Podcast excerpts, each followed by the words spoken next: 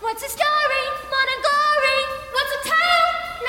Nightingale. Tell me quick about Hugo and Kim. Oh my gosh, this is our second to last one last thing. No, this is our last one. I thought last week we said this week would be the last one. Oh no, this is our last one.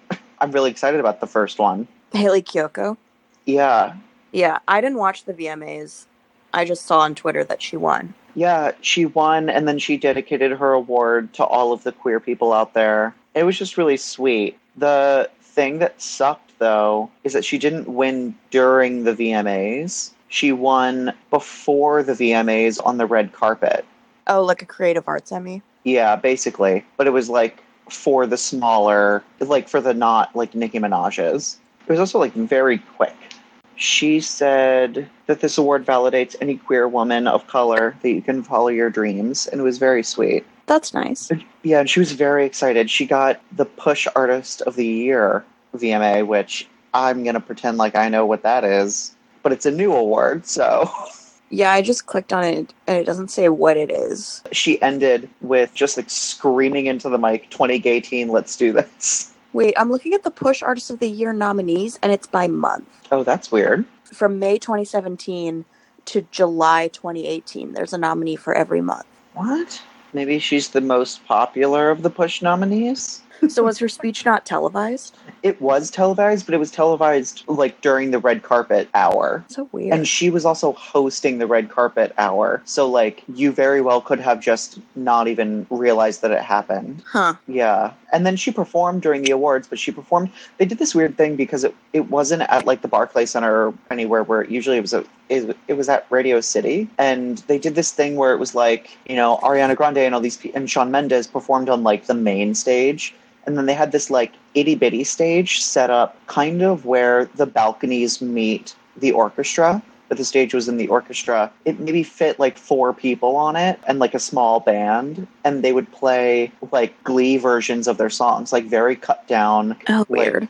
verse and a chorus into the commercial break and that's where she performed and i was like okay i don't know what's going on but sure and it was like oh and she won a moon man just a little bit ago and i was like oh, oh okay sure That's weird. yeah but let's talk about josie Yeah. because this is so cool Yeah, we've talked about her before in the context of the movie Other People. right And I don't know if we've talked about champions on the show. We've talked about it on social media, but not necessarily. I don't think we've ever really verbally talked about it because it kind of started and ended before season three happened. Yeah, even though it was one of our favorite shows, Yeah. but it is almost certainly canceled. Yeah, I don't know if it's been taken off of Netflix yet or not. If it hasn't, everybody go watch it. It's really cute, you know, one series show. One season. Oh yeah, yeah, yeah. But anyway, so Josie Toda is the star of Champions and Other People. I'm on Deadline, and it says Toda played Michael Patel on Champions, which was canceled in June.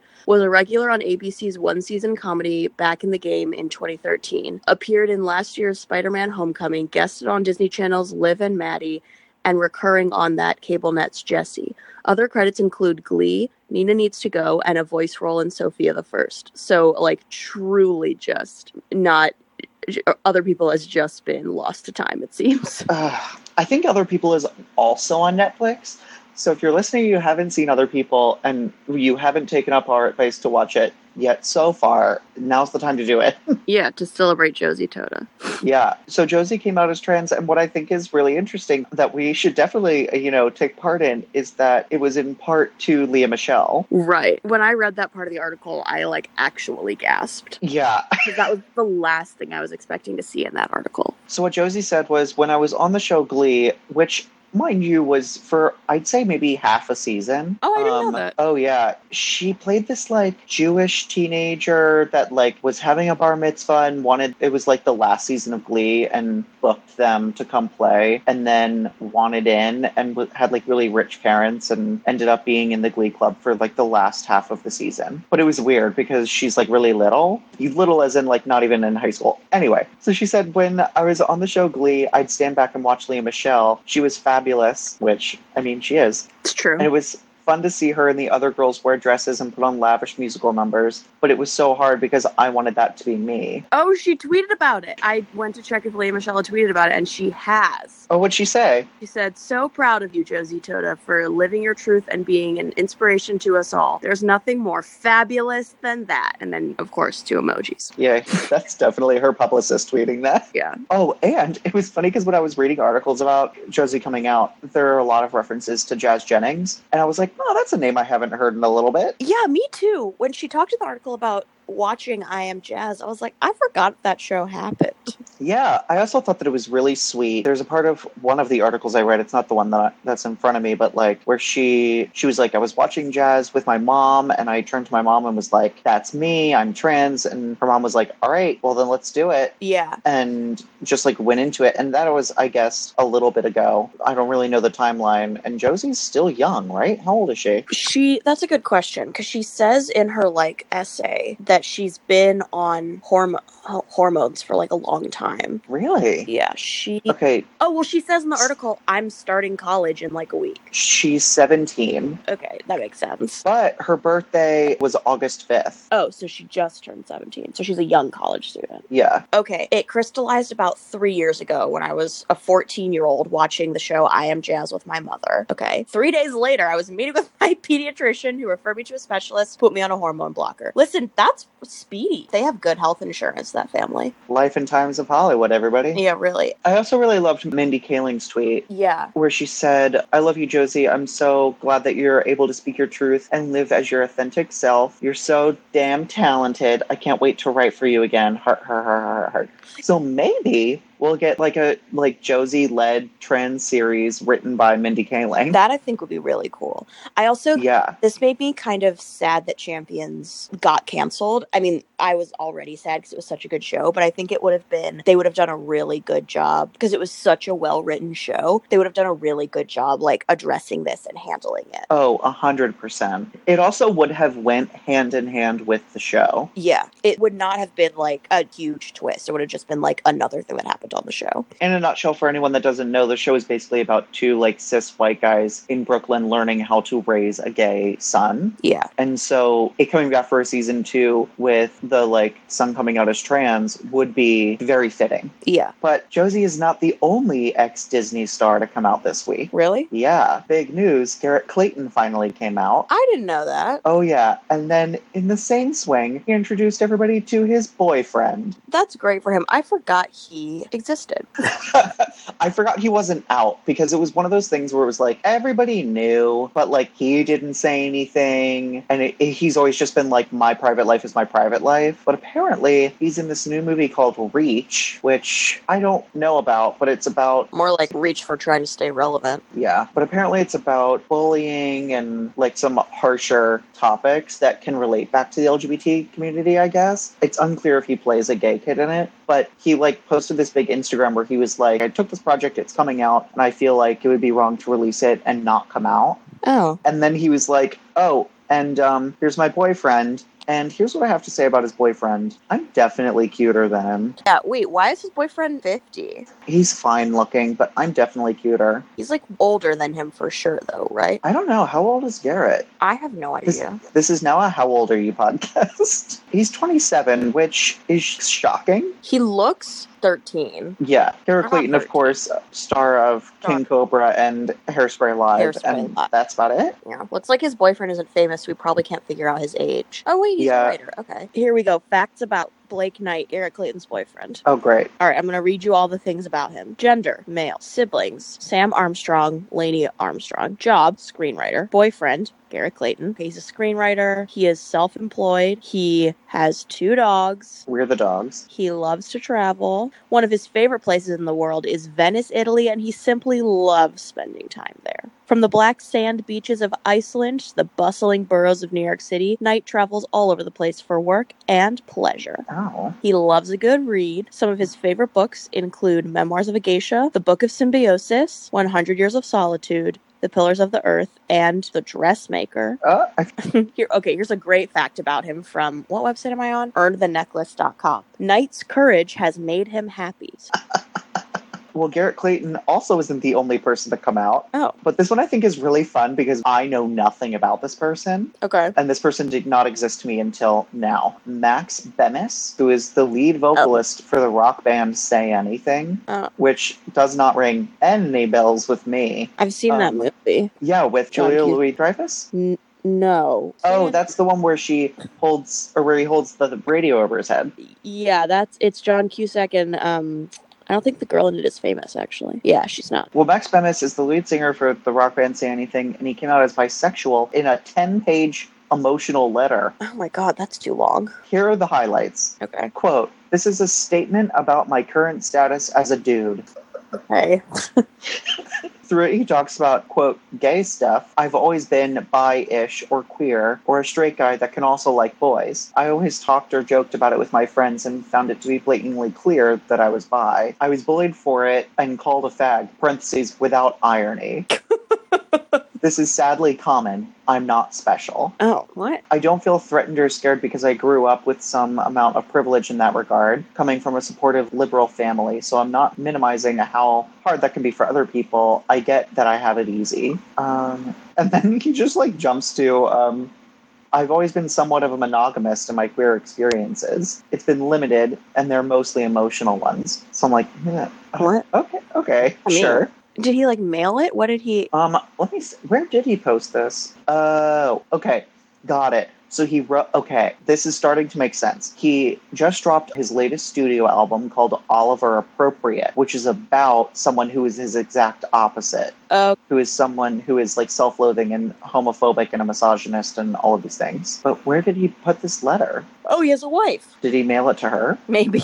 Ooh, interesting. A lot of the articles are saying that he came out as queer, but that's not. It's not what he said. They have 3 kids and one of them is named Coraline. Well, that's scary. Their kids' names are Lucy, Charles, and Coraline. How much do you think Coraline hates them? A lot. Um, Oh, it's just a PDF on his website. Oh, that's weird. I'm looking at it right now. God. And oh my god, the worst part is that there are a bunch of pages that are just like one paragraph. Why don't you just condense it? Oh no. Also, it's single spaced. I don't like. I mean, great for him. I just don't like the formatting of this letter. Also, I don't. I'm not a fan of the font. I don't like the this is my status as a dude part. Yeah. But okay, so what else happened? Oh, the first NFL male cheerleader started this week. Oh, really? Yeah, for the Saints, which oh, the New Orleans Saints. Oh, And everybody, I don't know if you saw like the viral video that was going around about the newscaster that was like, he's going to get laughed off the field I definitely didn't. or this video that went viral. It was not a viral video of like a morning show where there were like four people sitting at a table and they brought it up and everybody was like, "Oh my god, this is so exciting!" And then there was one guy who was straight and white who was like, "This is great, but everybody's gonna hate it because the people that go to football games are not the people that are going to appreciate this." And everybody was like, "No, you're wrong," and it turned into like a, a kind of fight. But the guy was being like very homophobic during it, and so everybody was like relatively worried that he would take the field and all the fans would not appreciate it. But the fans seemed to love it Oh, that's great. they were like cheering and all this stuff. I don't know if they realized. It says the crowd didn't even notice that there was a guy on the field. Same. oh, there are two more. Oh, Napoleon Ginnies and Quentin Perone have joined the Los Angeles Rams cheerleaders, and Jesse Hernandez will perform as a member of the New Orleans Saints Saints Stations. hmm. The New Orleans Saints Saints Stations. yeah. That's an impossible tongue twister. Also, I think it's interesting that he doesn't have pom poms. He has towels in his hand. Oh, I didn't see that. They're like the small, kind of like, you know, just for your face kind of towels, and they have like the Saints logo on them. But it just looks like he's dancing with towels in his hand, and everybody else has a pom pom. Like, it doesn't look like anything fun. Oh yeah, he certainly does have towels. Why doesn't he get pom poms? I have no idea, Hmm. but I'll take it for what it is. the squad's director said, We're in 2018. Things shouldn't be just for men or just for women. If you have the ability to do it, you should be able to do it. And those fans just need to get over it. Oh. And then, oh, this is my favorite part of this entire article. Quote, if he can dance and perform, I don't care, says a woman who didn't notice him until he was pointed out by a reporter. I just want to mention really quickly that Netflix is giving Alyssa Edwards his own show. Who's that? Drag queen from Drag Race, like tongue pop, very Oh. funny. That's great. Yeah, and it's going to be a docu series because Alyssa also has co-created or created this dance team of What? like younger girls back Oh. wherever he's from, which is Texas, and it's going to be about like being a drag queen and what that means, and also like mentoring these younger girls and stuff like that. The trailer for it looks really cute, highlighted by a mom crying and screaming, saying something like, "You don't know what you're doing to my daughter," and I can't wait. Love that. Yeah. So then I think it's time for us to get to the biggest news of the week. Absolutely. yeah. I'll Literally- let you say it. Thank you. So last week, Kevin Spacey's I saw a headline that said Kevin Spacey's latest parentheses and last movie was released in theaters. So it has a 10% on Rotten Tomatoes. Mhm. My question is who gave it a good enough review to get it up from zero? It was released in 11 theaters and it made $126 On opening day. on opening day and then the whole weekend it made $618 My favorite headline about this says that is as much money as an iPhone 8.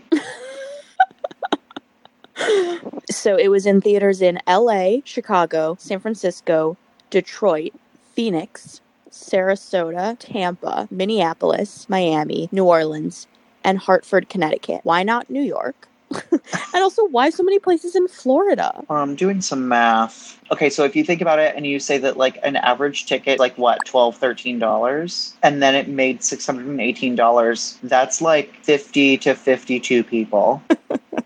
Did you read that article that was like, oh, there was on opening day when it had made $126, there was an article that broke down how many people went to it at each theater. Oh my God. Oh, wow. This is going by the average ticket price to date of $9, which I think is shocking. Oh, wow. Um, all right. The movie's top gross on Friday, $45, was earned at the Metro Movies 12 in Middletown, Connecticut, followed by the AMC Sundial in Sarasota with $19. Only $9 was generated at the AMC Deer Valley in Antioch, California. That could mean only one person showed up at the Deer Valley Cinema. Ditto for the Lakeville 21 in the Minneapolis St. Paul area, where the film earned $10 on Friday. I really hope that these Emma Roberts is in this, right? Yeah. I really hope that it's just Emma Roberts fans. Oh wait, isn't there a Mamma Mia guy in it? Jeremy Irvine, Irvine, who plays the young Pierce Brosnan, is in it. Oh. So maybe it's people that just really loved Mamma Mia. I think the Venn diagram of people who loved Mamma Mia and people who want to see a Kevin Spacey movie is no overlap. Yeah. The circles are in different rooms.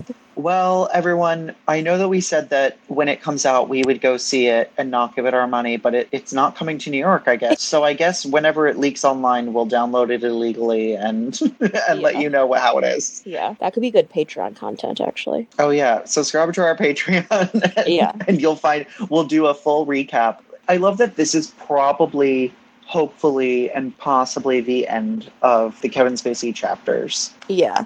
It's nice to close the book on him. Yeah. Well, I'm glad that we're going out with a bang on our last episode of One Last Thing. Then. Yeah, it was nice of Kevin Spacey to really give us something great for our last one last thing. Yeah, because knowing us, this would have happened on Saturday, and we wouldn't Yeah. have been able to talk about it. But we should say that on Monday we have our supersized finale coming out. Yeah, I'm really excited for this finale. It's It's all about dating. Yeah, which you're probably thinking, like, we've talked about that before, but we're going to be talking about it from a perspective that we haven't really covered yet. We don't want to spoil it too much, but it's it's a really cool episode. So get ready to hunker down on Monday and get emotional with us, I guess. Yeah. But otherwise, it's been nice having these Friday updates with y'all, Yeah. and we'll see you on Monday. Yeah. All right, All right. bye. Bye.